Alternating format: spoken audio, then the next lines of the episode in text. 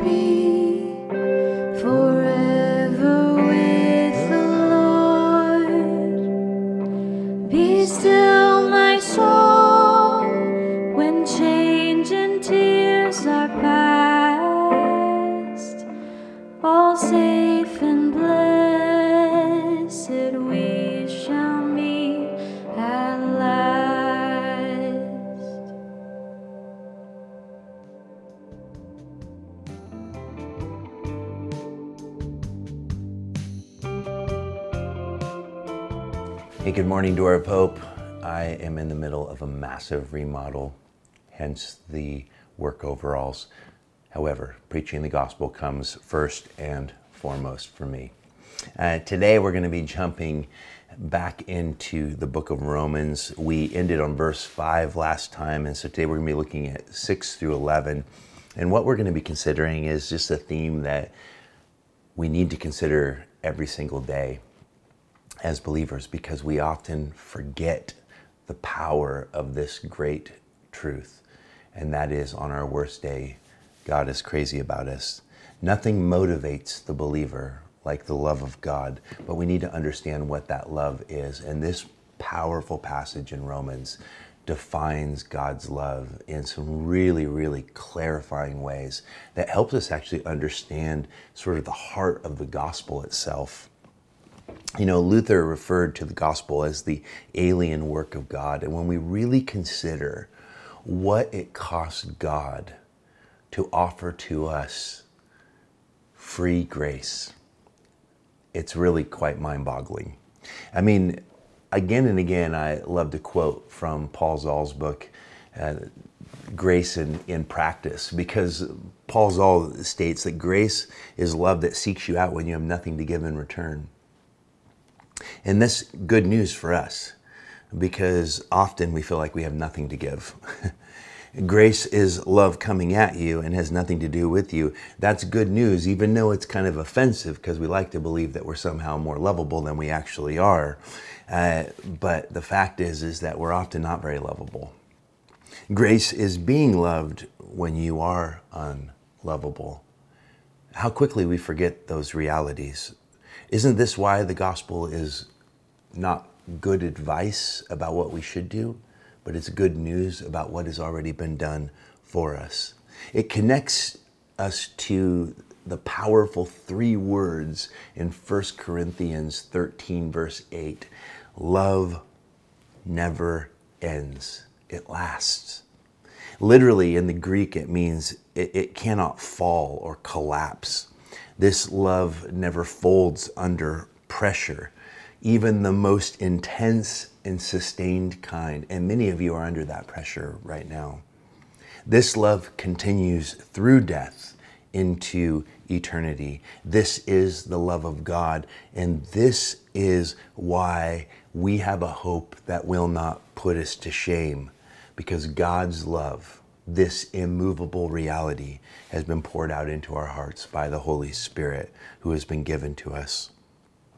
You know, suffering can make us feel like God doesn't care about us. But the fact is is that even suffering can be a vehicle by which God's love can work its transformative work in our lives, preparing us for the best which is yet to come. In verses 6 through 11, Paul kind of gives us three facets to God's love that I think will be helpful. And, and I always like to continue to look at the love of God from different angles because you can never come to an end of exploring it. But most importantly, what I want for you, what I want for myself, is I want us to be a people that are experiencing it because love is the only real evidence agape love being manifested in God's people is the only real evidence that we are truly changed. Paul says this in verses 6 through 8, and here we see the initiative of God's love. You see, at just the right time, when we were still powerless, Christ died for the ungodly. Very rarely will anyone die for a righteous person, though for a good person, someone might possibly dare to die. But God demonstrates his own love for us in this while we were still sinners, Christ died for us. How many times have you heard me say grace is unfair?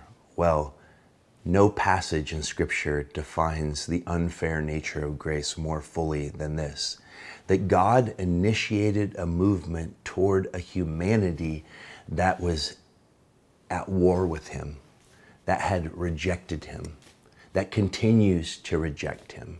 That God is in the business of reconciling to himself a lost humanity.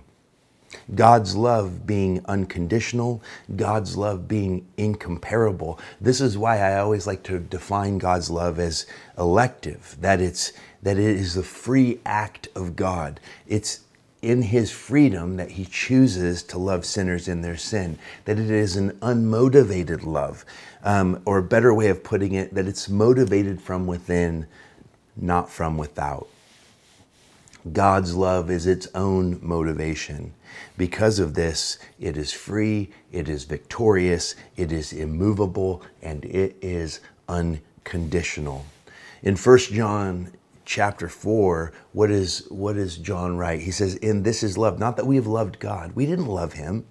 We weren't even thinking about him. We couldn't even come to God unless He initiated that love, moved toward us in our brokenness. Not that we have loved God, but that He loved us. And once again, it's not that He just proclaimed over His creation that He loved us. No, His love is proven by the fact that He sent His Son to be a propitiation, a sacrifice for our sins. God loves us because it is the nature of His activity and the activity of his nature, if I could borrow from Karl Barth. If you're wondering if this is just a New Testament concept, of course not. Grace is seen from cover to cover. It was God who was first walking in the garden toward a lost humanity when our first parents hid in shame after eating of the forbidden fruit. It is God who continually puts himself before sinful humanity calling humanity back to himself. Jeremiah 31, verse 3 says, Yes, I have loved you with an everlasting love. Therefore, with loving kindness, I have drawn you. God is never reluctant to love us as we are. But the fact is, is that we are often reluctant to come to him because we misunderstand his heart toward us. We think that he's angry with us. We think that there are things that we have done that he could never forgive us of. The fact is is that his love is utterly trustworthy. It cannot be quenched. In verses 9 through 10, we see the transformation that comes through this reality. What does it say? First of all, that Christ died for the ungodly, that while we were still sinners, Christ died for us. Divine initiative is the first thing we see when we see God's love. But the outcome of that divine initiative is the transformation that comes from God's love. In verses 9 through 10, since we have now been justified by his blood, how much more shall we be saved from God's wrath through him? For while we were God's enemies, notice that, we were his enemies, and yet out of his love, he has moved to make right that broken relationship because we couldn't make it right for ourselves. We were reconciled to him through the death of his son. This is why, for Door of Hope, the cross is the first pillar and it is the foremost because everything else that we do as Christians flows from the atoning work of Jesus. The cross is the center of the gospel. If we remove the cross from the gospel, we drain Christianity of its blood.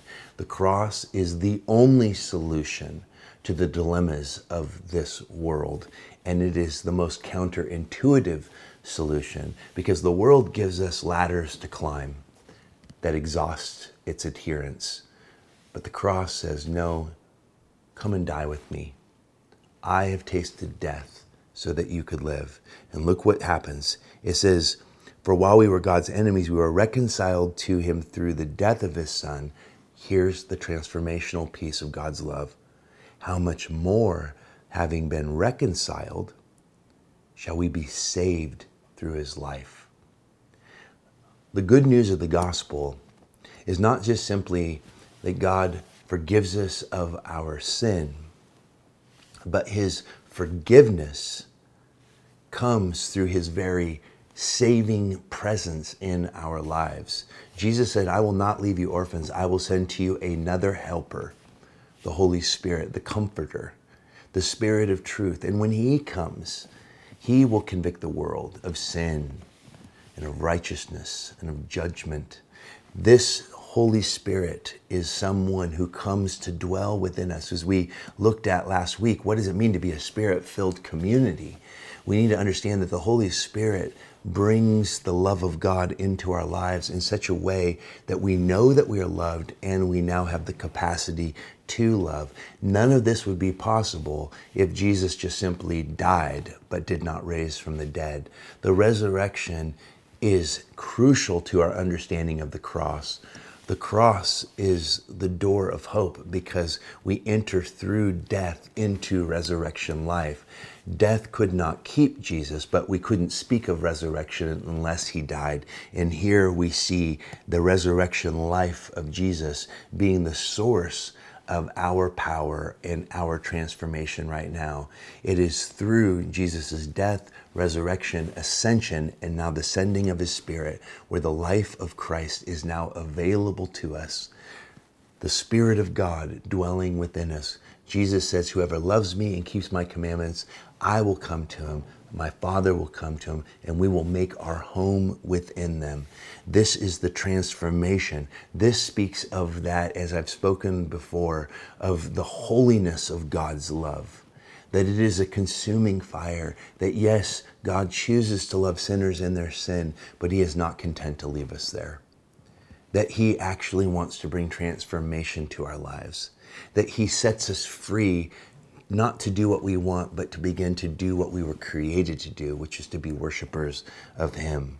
That His love is a severe love. It's not weak or permissive, but will attack and uproot everything that is unlovely in our lives. This is why I shared a couple weeks ago of even this journey that I've been on of giving up alcohol it's it, it, took a lot. There's there's so much denial in our lives, and for me, there was just a lot of denial. Like, hey, this isn't an issue. This isn't a, a problem. And it took the Lord just continuing to to probe at me and and make me feel uncomfortable with the fact that I was replacing the spirit with something else. I was looking for escape from stress rather than looking to God for a source of power. And in those ways that we try to escape the problems of life, they only bring pain and heartbreak. But the love of God, when we allow the reality of Jesus to be the central focus of our lives, when we present ourselves as living sacrifices each and every day, we say, Lord Jesus, I'm yours. It is then that Jesus is able to come in by his Spirit and begin to attack and uproot the things that are unlovely in the beloved. We are his beloved and he is a consuming fire and god's love is severe and sometimes that burning hurts horribly. It always hurts to die to self. It always hurts to lay down something that we hold tenaciously to because we can't imagine something better. But there is something better than the things that we try to hold to and elevate to that place that only God should have in our lives, and that is God Himself. And we cannot come close to the love of God without that love beginning to burn us clean. 1 John 1 5 says that God is light and in him is no darkness at all. This is what George MacDonald meant when he said, Nothing is inexorable but love, for love loves unto purity. Love has ever in view the absolute loveliness of that which it beholds, and all that comes between and is not of love's kind must be destroyed. This is why I love to quote Hebrews chapter 12, verse 29 For our God is a consuming fire. That isn't just a negative word, it's that his wrath is his love violated, and his wrath is his love burning fiercely against all that is unlovely in the beloved, which is you and I. He hates sin because it robs him of what he loves, which is you. Finally, in verse 11, we see the reunion that comes from the love of God. There is a homecoming, friends. Not only is this so, but we also boast in God through our Lord Jesus Christ, through whom we have now received reconciliation. Jesus is love personified, and we cannot forget that Christ is in us by his Holy Spirit. And that reconciliation that comes through the atoning work of the cross is the outworking of God's love, His grace moving toward us, making us not only new creations, but also bringing us back into a right relationship, bringing us home, because we were created by God and for God and our souls will continue to be restless until they find rest in Him. Listen, you guys, there is a longing in the human heart. We're told in Ecclesiastes God has, has placed eternity in the heart of humanity. And there is a longing. I think all of our longings really are connected to that central longing. We just don't know it. The lost don't know it that there is a desire to surpass the place where we currently are. But that desire is actually connected to the deeper desire, the deeper reality, the real reality in which all other realities hinge, which is that we were made for relationship with God. The thing that was lost in the garden was right relationship, not only with God, but with one another and even with ourselves. Reconciliation is about a reunion a right relationship. We boast in God through our Lord Jesus Christ, through whom we have now received reconciliation. God has invited us into relationship with Himself through His Son by the power of His Spirit. And the power of the gospel is not, a, it's not about the ability to just simply live differently, but it's to live relationally right with a God who loves us with an everlasting love. Now, truly, I can say this is the alien work of God. This is a gospel that comes to truly set us free. This is why the gospel produces within us a hope that does not disappoint because the Holy Spirit who has been given to us has poured the love of God out into our hearts. You guys, if you are struggling to believe today that God loves you, I just want you to pray these words Jesus, show me that you love me. Help me to see it, to know it. I want to experience it. I want to walk in the power of this love. I want right relationship with you. And that's the question that I would ask you. Do you want right relationship with God or do you want this or that thing from God? Because when we truly seek God for God Himself, everything else takes its proper place. And then we can handle whatever we are going through, whether we are experiencing much or experiencing little, whether we're in health or whether we're in sickness, whether we're in community or in isolation. When we truly recognize that we are loved and we are not alone and that we are known by this King, then we can endure because this love will carry us through into eternity. And this hope purifies us just as He is pure. I love you guys so much. Stay close to Jesus, stay true to the gospel. Until next time.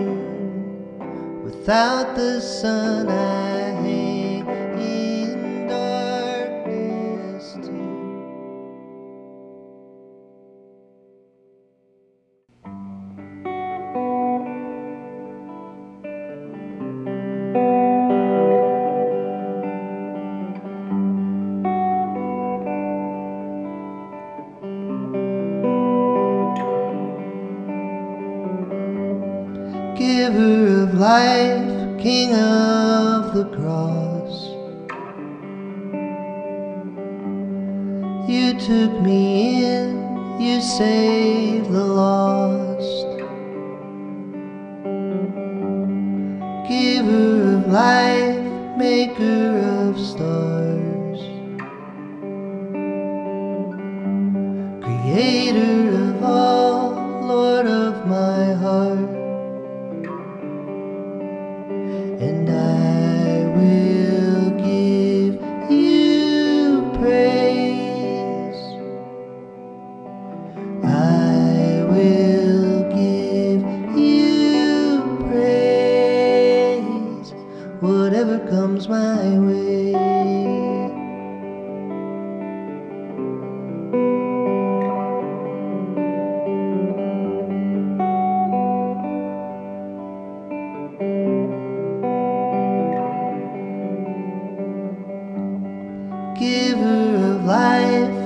merciful.